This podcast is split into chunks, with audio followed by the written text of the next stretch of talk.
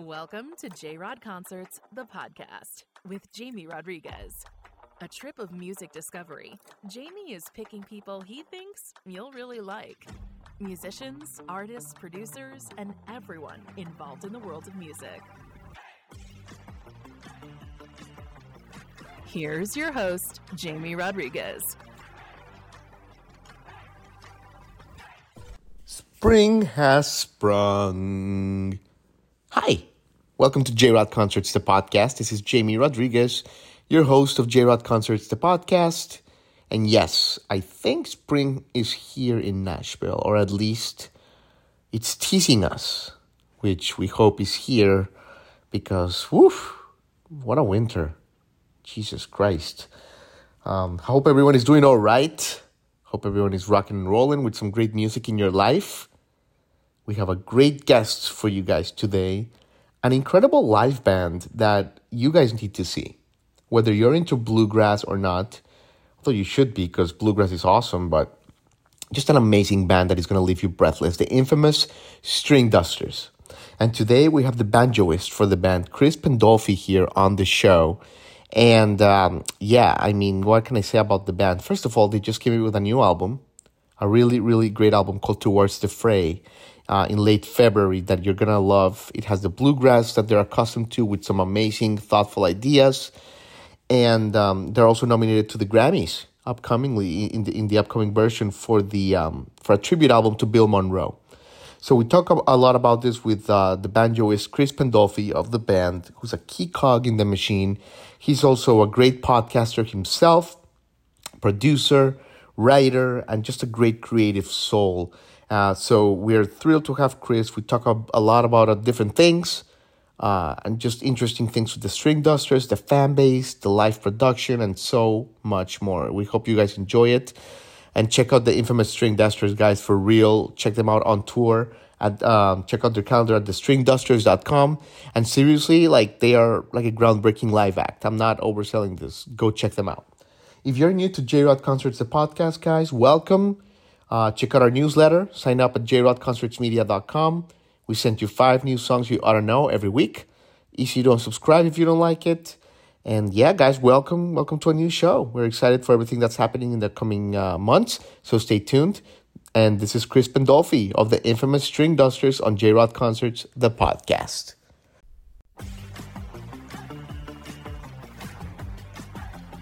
Chris Pandolfi. Jamie Rodriguez. Look at you. How you doing, man? I'm doing good, man. How are you? That professional compound. We love it. Obviously, Chris Pandolfi, you know, banjo player for one of the most exciting bands right now. I gotta tell you, in all of music, the infamous String Dusters, and and I kid you not, Chris, uh, you guys are tearing stages across North America. My audience needs to see you guys ASAP. It is absolutely a live experience, man. So welcome to the show. Thank you so much. I appreciate you saying that. Good to be here. Absolutely, and of course, the new album Towards the Fray out February 18th, and uh, Grammy nomination for the tribute to Bill Monroe. And I think you guys are going to win, honestly, and would be your second win already, won in 2018. So much to chat about, Chris. So, you know, let's get to it. Let's do it. Yeah. So, so let's start with this, Chris. What is the feeling to be at this point in, in the band's career? I mean, you've been doing this for a long time where like the name is becoming synonymous because I've I've seen it. I've seen the crowds grow the two or three times I've seen you guys. The word of mouth is happening. There's buzz. It's like a tangible thing what is the feeling for a lifelong musician like yourself when you're in this part of a curve you know well it's still really exciting i have to say i feel so grateful to have landed in a position as a professional musician that really brings me a lot of a lot of joy and is just really fulfilling not only musically but also personally. You know i have a, a great relationship with my bandmates and we just love making music together. And that's you know that that's such a such a gift. It never gets old. And the guys who i play with are tremendous players and people. And you know we just keep taking this thing new places and new directions and always exploring you know new musical territory and trying to put our whole heart and soul into it so it's really just as exciting now as it ever was. You yeah. know, you go through these different phases in your career when you're just starting out. You have really low expectations and you know you just want to make music and we've built this into something very real and you know i feel like we still have a long way to go. So things are things are great. I'm really excited about this new record. And i feel like you know we, we've been doing it a long time but like i said we, we still have a lot of ground to cover. That, that's the most fascinating thing. It, it, it feels like you guys are just getting started even though you've been doing it for a minute. So it's it's wonderful chris where you guys are right now. And uh, this bill monroe album that we mentioned uh, the story behind that is so fascinating, Chris. I mean, first of all, I mean, Bill Monroe, father of bluegrass, of course, for my, for my audience, but Jeremy's father, you know, he used to, from what I understand, he used to book him to come places in, in Idaho when, yeah. when, uh, you know, for a long time. So for you, also a giant influence. And it's what makes this tribute album so spectacular. It, it's songs like Old Dangerfield or Old Little Girl that, you know, Dreadful Snake, they seem to come from your DNA. It just seems to come like so naturally from you guys. Am I right or am I wrong? Yeah, that's that's very true. You know, we we have a very wide ranging, very eclectic set of influences in the band. And bluegrass is our common thread. You know, bluegrass is really the thing that brought us together. That's our common musical language.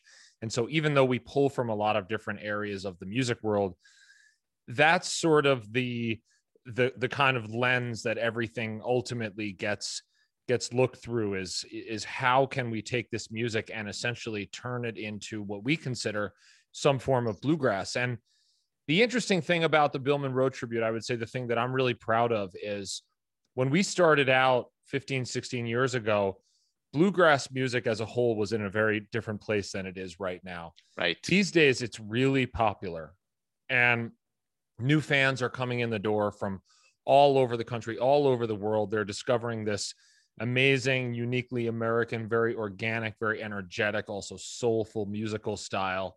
And they're falling in love with it. And when we started out, bluegrass, it didn't have that reputation. And so I think that this kind of project, a tribute to Bill Monroe, one of the, you know, I mean, really widely regarded as the father of bluegrass music. And, you know, that's a whole other discussion but but monroe really gets so much of the credit and very well deserved. I mean he he was he was sort of the founder and and there are other important figures but he really kind of stands out among them.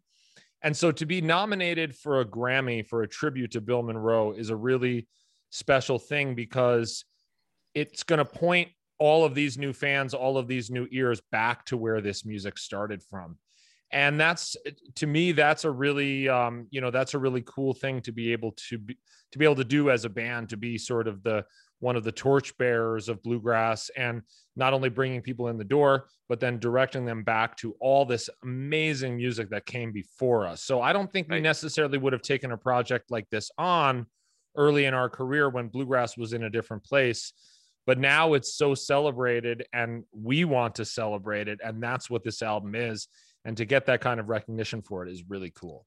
Sure, sure. And my cat made an appearance here, so apologies for that special appearance. But why do you think that is? And that is that is really cool that you said that, Chris, because um, you know, I come from a radio background in Miami, started top 40, classic radio. And when I moved to Nashville, you know, bluegrass was kind of like a new language to me, but I've quickly realized how popular it's become to your point. Why do you think that is? Why do you think that like now you go to like a, a, a Duster show you know like it's, specifically there's one that comes to mind at blue ox music festival where i saw kids of all ages and uh, to adults just enjoying your music tremendously or like when billy strings plays the ryman and it's like jimi hendrix is playing the ryman why do you attribute this renaissance of bluegrass to? You know it's it's a really interesting story and bluegrass has sort of dipped and then grown in popularity throughout the years and it sort of had these brushes with the mainstream you know oh brother where art thou? And um, you know, Jerry Garcia's involvement in Old and in the Way. And this is actually something that I've talked about a lot on my podcast, Inside the Musician's Brain, looking back looking back through the history of bluegrass and trying to understand a little better why it is where it is today. And you know, the reality is that we have some really fundamental bands that have kind of cut this path for this new bluegrass revolution. And I'm thinking of Yonder Mountain String Band, string cheese, the string cheese incident, leftover salmon, True. bands bands like these that really opened the door for the string dusters to come along and present bluegrass in rock clubs with production, with lights, with big sound, and the technology has evolved to make a lot of that possible. So, those, those are things that have happened in the relatively recent past. And again, when we got our start, you know, there were a lot of things that we really had to figure out. And it was sort of like build this business, build this fan base one fan at a time. Now that influence, the legacy of those bands has been around long enough. They've brought enough people like us, the string dusters, and our contemporaries in the door. And now we're doing our own thing. And it's just sort of growing from there. And, you know, you mentioned yeah. Billy Strings.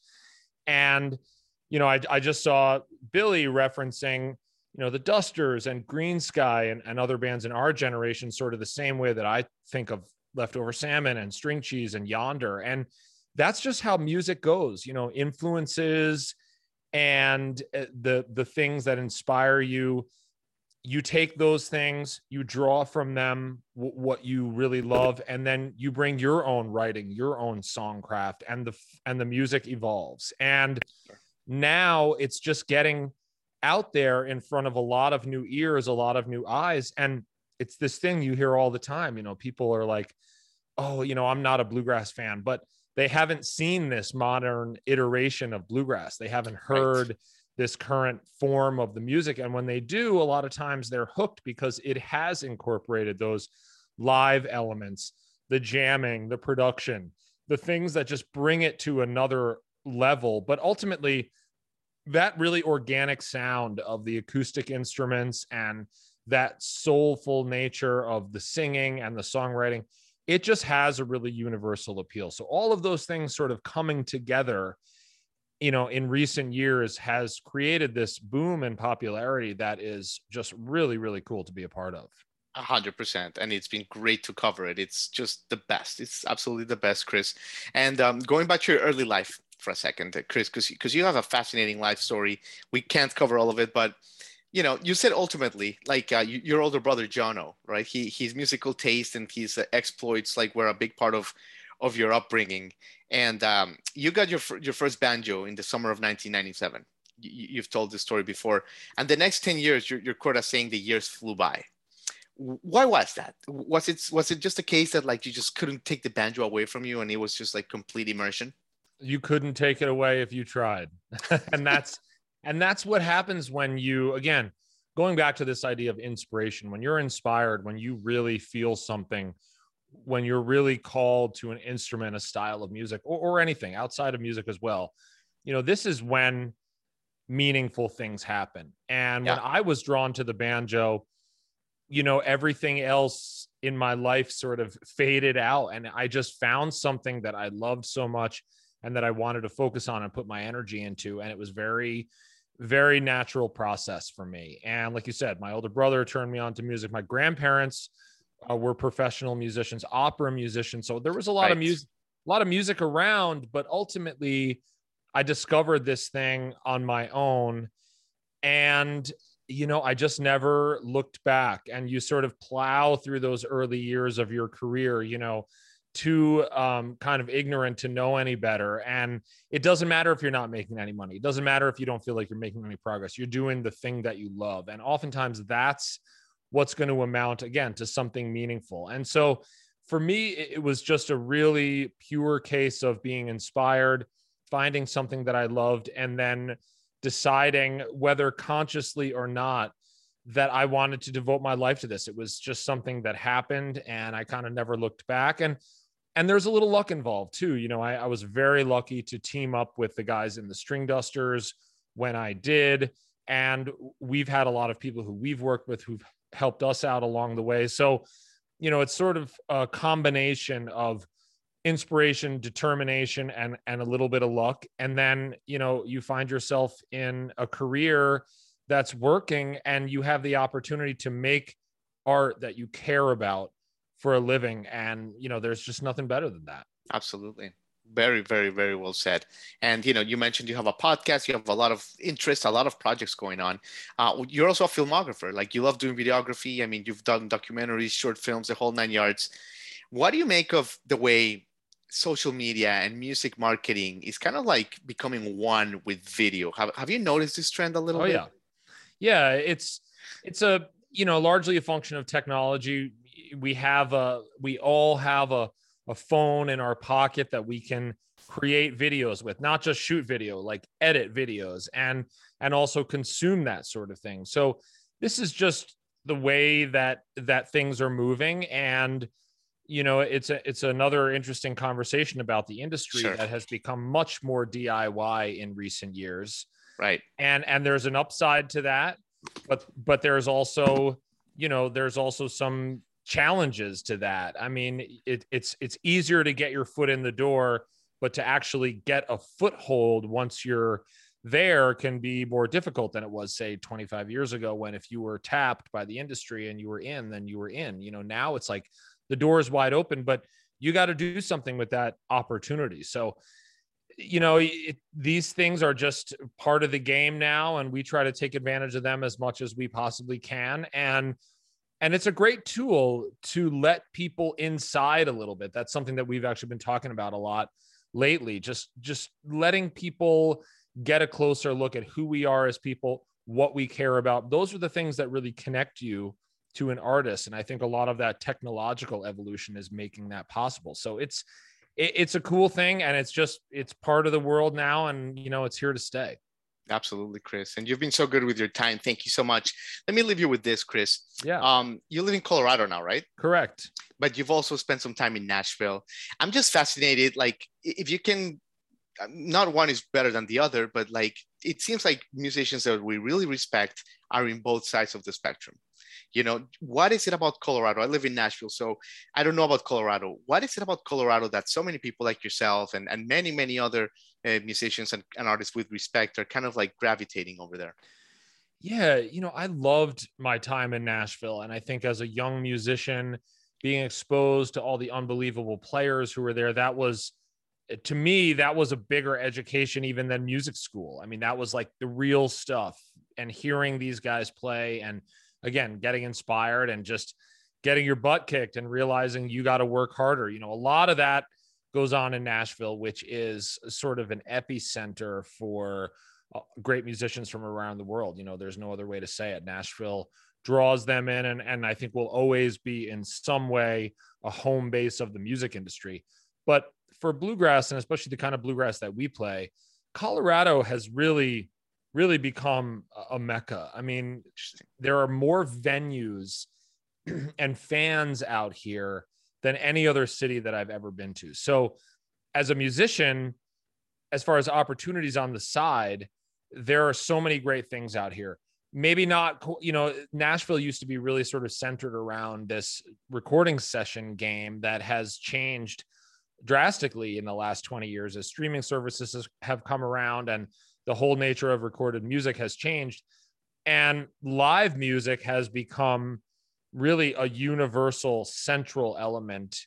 Touring is is like you know our main revenue stream and sure. that's the case for a lot of artists. So absolutely. a, a place like denver that sustains again so many fans so many venues it just means that there are lots of opportunities out here. And then mm. of course there's just you know a, a sort of quality of life issue and where are you drawn drawn to live? And i'm a person who really um, values you know getting outside. I, I, was skiing this morning with andy hall from our band. We went up to arapahoe nice. basin and Not spent, bad. The, spent the morning skiing. So and then those are things that bring me inspiration as well getting out into nature and backpacking fishing skiing all those things. So it's a combination of all of that but I can't say enough things, enough great things about Denver and the music community that's out here. And it's not just fans, too. There are a lot of great musicians out here, too. So it's really become a hub of bluegrass and this new bluegrass movement and music in general. So it, you know, I've been out here for about eight years now, and nice. it's really, really been a great experience. Nice. Love it. Well, Chris Pandolfi, I think you've said it all for today, but man, what a, what a great conversationalist. We could talk to you for 17 hours.